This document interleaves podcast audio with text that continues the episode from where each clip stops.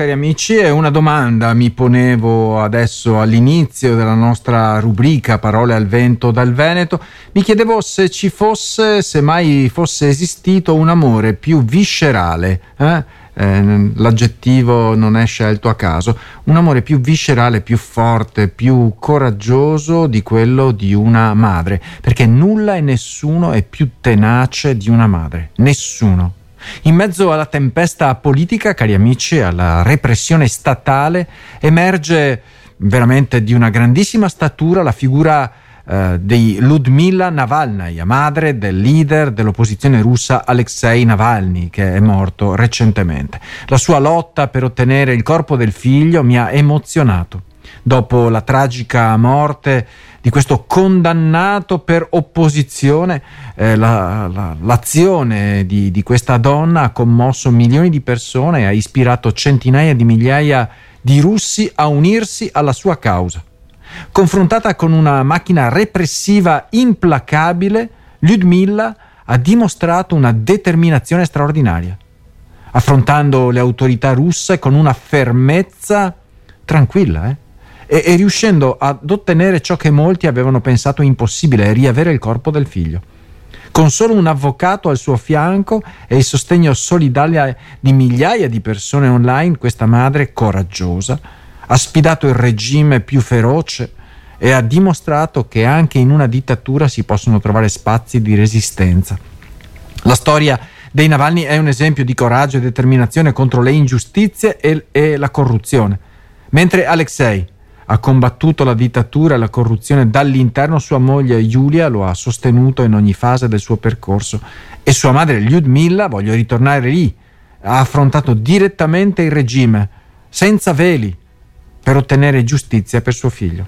Ma non solo, solo le donne della famiglia Navalny a dimostrare coraggio. In Ucraina le madri e le mogli dei soldati russi catturati durante l'invasione sono state attive nel cercare di riportare i loro cari a casa Irina Crimina è una di queste donne coraggiose che ha rischiato tutto per cercare di riunirsi con suo marito, solo per scoprire che lui preferiva tornare in Russia mettendo a rischio la sua libertà.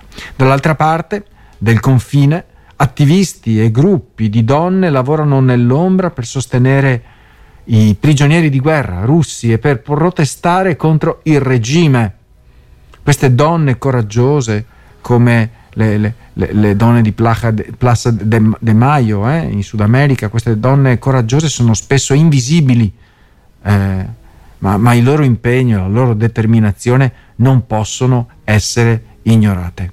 Ludmilla Navalnaya, che esempio. Che forza! Anche l'Europa naufraga, siamo abituati da questo bordo della spiaggia a veder naufragare coloro che cercano disperatamente con le unghie di attaccarsi alla scialuppa di salvataggio, ma anche l'Europa naufraga, perché il naufragio delle promesse europee, cari amici di RWS, si riflette sulle spiagge di Cutro, eh, dove giacciono le speranze spezzate dei migranti e i principi di libertà, dignità e giustizia così tanto sbandierati nei discorsi pubblici. Poi la tragedia di un anno fa e qualche giorno ha, scosso le, le nostre coscienze, ma la realtà crudele del Mediterraneo continua a mietere vittime senza far rumore. Le politiche sull'immigrazione sono intrise di ipocrisia, si invoca il diritto mentre si calpestano i diritti. Eh, si proteggono i confini più che le, le, le vite umane, no? che sono al confino eh, in qualche modo. È facile risolvere il problema? No, ma almeno, almeno non fateci sentire quegli slogan da campagna elettorale che, che fanno, ridere, fanno, ridere, i polli. Io non ho mai visto ridere un pollo, ma eh, mi piace questa, questo detto. Le ONG vengono accusate mentre si stringono accordi con regimi dittatoriali complici nel traffico di esseri umani. Le recenti dichiarazioni della Libia come porto non sicuro e le indagini su alti ufficiali libici per traffico di persone e torture evidenziano anche qui la complessità della situazione. Smettiamola di fare degli slogan semplicistici. No? Basta, non siamo dei cretini. Il film Io capitano di Matteo Garrone racconta con coraggio l'odissea dei migranti. Chiunque non l'abbia visto, per radio è difficile vederlo, ma chiunque non l'abbia visto vada al cinema perché è veramente un gran film, una gran storia che fa riflettere. Le lacrime versate per i morti sono seguite dall'umiliazione di chi riesce a sopravvivere. Il sistema di accoglienza a ostacoli, eh, come un, una gara eh, delle Olimpiadi, spinge molti verso la marginalità e l'illegalità, con giovani come Usman Silla che si trovano in situazioni disumane. Di fronte a questa realtà non basta commuoversi, ne sono convinto. È necessario agire. Io per primo, eh? Io per primo. Cambiare le leggi, punire coloro che approfittano della disperazione altrui e trasformare le emozioni in azioni concrete e lungimiranti. Le vittime di Cutro e di tutti i naufragi anonimi ci chiedono di fare di più, di essere più umani, più giusti, più cristiani, posso dirlo? Questo è il compito che ci spetta come cittadini d'Italia ed Europa per riscattare la nostra umanità e costruire un futuro migliore per tutti. Cari amici, non ci facciamo mancare niente, dobbiamo essere sempre all'altezza, sempre all'altezza come Jasmine Paolini, eh, che lei mm, è una tennista, un atleta mm, che non è molto alta, ma lei risponde a questa considerazione che eh, le è perfettamente chiara eh, da sempre, faccio con quello che ho. Ecco, Jasmine Paolini incarna infatti la determinazione e la perseveranza nel mondo del tennis, veramente una ragazza straordinaria. Dopo eh, la recente vittoria a Dubai e il suo posizionamento tra le prime 15 della classifica mondiale si conferma come una presenza rilevante nel panorama tennistico italiano. Eh, nella sua intervista, che ho letto l'altro giorno, Jasmine riflette sulla sua crescita, ecco, non è una battuta, e il suo percorso nel tennis, sottolineando l'importanza di mettere un mattoncino dopo l'altro, centimetro dopo centimetro, per raggiungere i propri obiettivi. La sua storia parte da lontano, eh?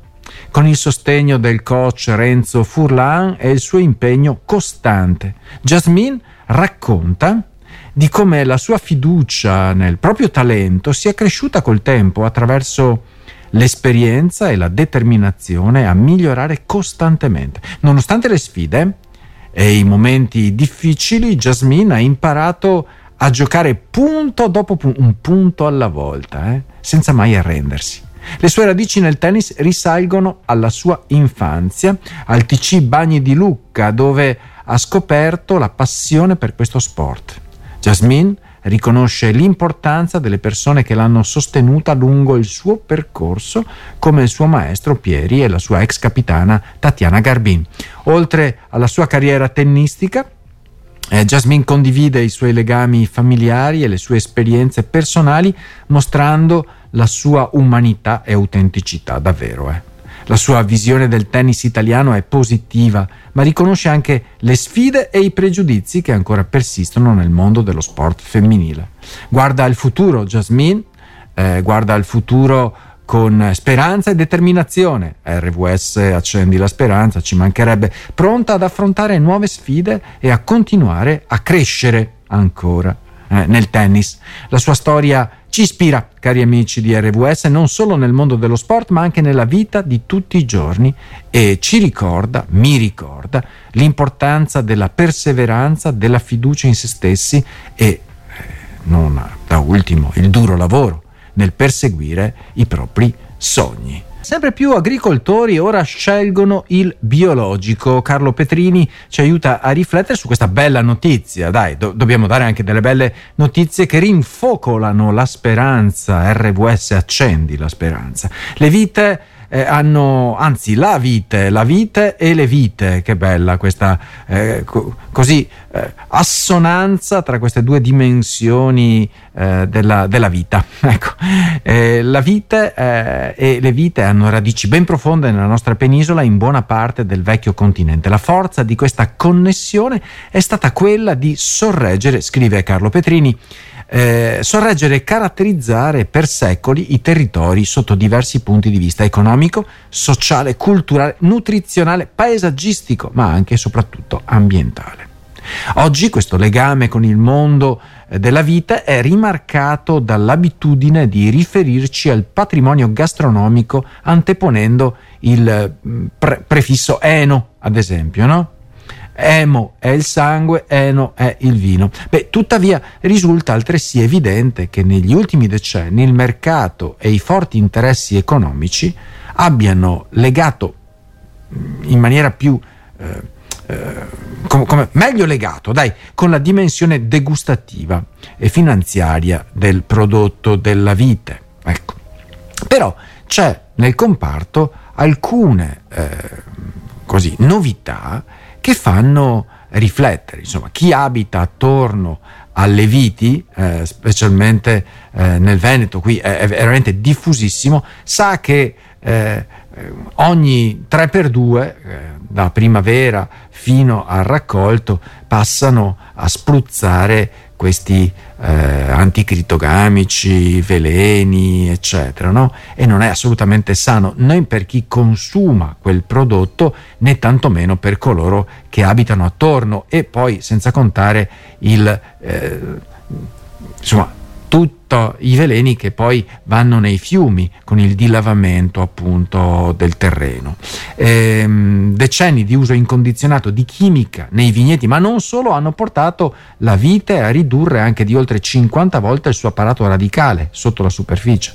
Se all'inizio del Novecento una pianta riusciva a raggiungere, attenzione, anche 40 metri di profondità, andando così a pescare quantità di sostanze nutritive in grado di conferirle naturalmente eh, la salubrità, eh, ora, ora no, non si spinge più di 70 centimetri.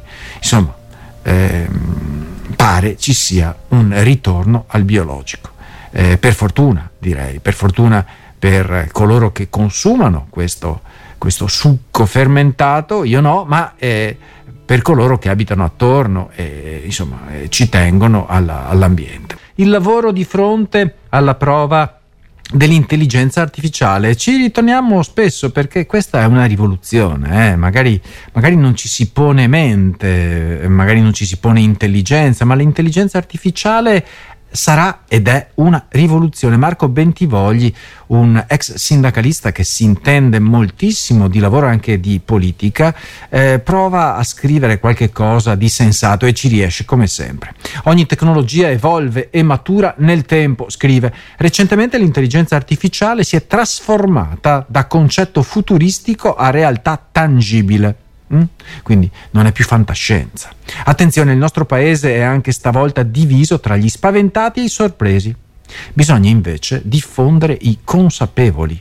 Similmente agli algoritmi e ai robot, ora si tende a incolpare l'intelligenza artificiale per ogni cosa, eh, cattivona. Ad esempio, quando si dice che le big, t- t- che le big tech stanno licenziando a causa del maggiore impiego di là, realtà, eh, beh, insomma, ecco. alcune certezze. Negli ultimi cinque anni, eh, dati Osservatorio Politecnico di Milano, il mercato dell'intelligenza artificiale è cresciuto del 262%.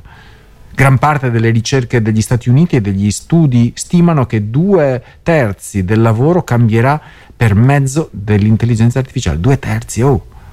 Esaminiamo le ultime tre fasi dell'evoluzione tecnologica. Primo, la robotica avanzata di per sé cancella e genera lavori con un saldo positivo. I paesi a più alta densità di robotica, robot, un robot ogni 100.000 lavoratori, eh, sono i paesi a più bassa disoccupazione. Eh, questo da tenere presente. Secondo, il digitale di per sé cancella le mansioni rutinarie, ripetitive e valorizza quelle a maggiore ingaggio cognitivo.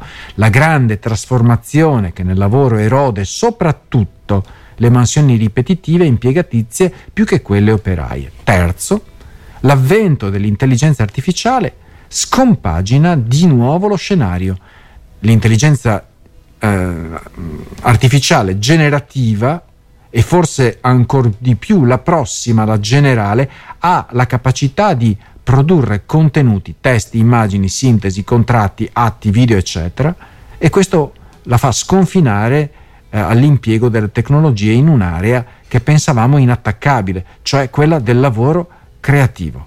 Eh, non bisogna aver paura, ma bisogna essere propositivi, scrive eh, Bentivogli, Marco Bentivogli, eh, un articolo da leggere tutto, ver- veramente interessante, lo potete trovare tranquillamente sul web. Parole al vento dal Veneto, cari amici, ci imbattiamo sulle assurdità religiose, col punto di domanda, assurdità religiose?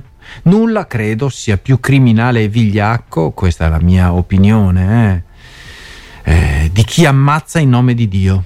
Mm di qualsiasi dio o idolo che sia ora e, e, e anche nel passato, eh. nulla è più criminale o vigliacco. Dire, oh, volevo ammazzarlo, no, me l'ha detto Dio, ma è una roba orri- orribile, orribile. Nel silenzio cupo della mattina, mentre il sole sorgeva timidamente sull'orizzonte di Essakan, il villaggio nel nord-est del Burkina Faso, il colore rosso del sangue ha macchiato le pareti della chiesa quella che doveva essere una cerimonia di fede e speranza si è trasformata in un incubo di terrore e morte. Un comando di terroristi ha interrotto brutalmente la messa, sconvolgendo la tranquillità dei fedeli e segnando per sempre la vita di questo villaggio.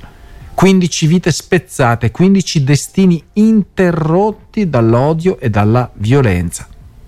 Quanti erano i sogni infranti in quel momento e quanti lo saranno per sempre? Quante famiglie hanno perso i loro cari lasciando un vuoto insopportabile, insopprimibile? Eh? Quante lacrime versate, quante preghiere disperate per un miracolo che non è arrivato? Il Burkina Faso è la terra di contrasti e ricchezze naturali. Si è trasformato in un campo di battaglia dove il metallo giallo dell'oro è stato sostituito dal rosso del sangue innocente in un paese dilaniato dalle milizie islamiste, ogni giorno è una lotta per la sopravvivenza, per difendere la propria fede e la propria identità. Cosa resta adesso di quella comunità cristiana? che ha visto il suo luogo sacro violato e profanato? Cosa resta di quei fedeli che si sono radunati per pregare e che hanno trovato la morte invece della pace? Cosa resta di un paese che continua a essere teatro di massacri e violenze mentre il mondo sembra voltare lo sguardo altrove? Non ditemi, vi prego, eh ma Dio aveva un progetto per loro perché mamma mia, mamma mia, allora esco dai gangheri.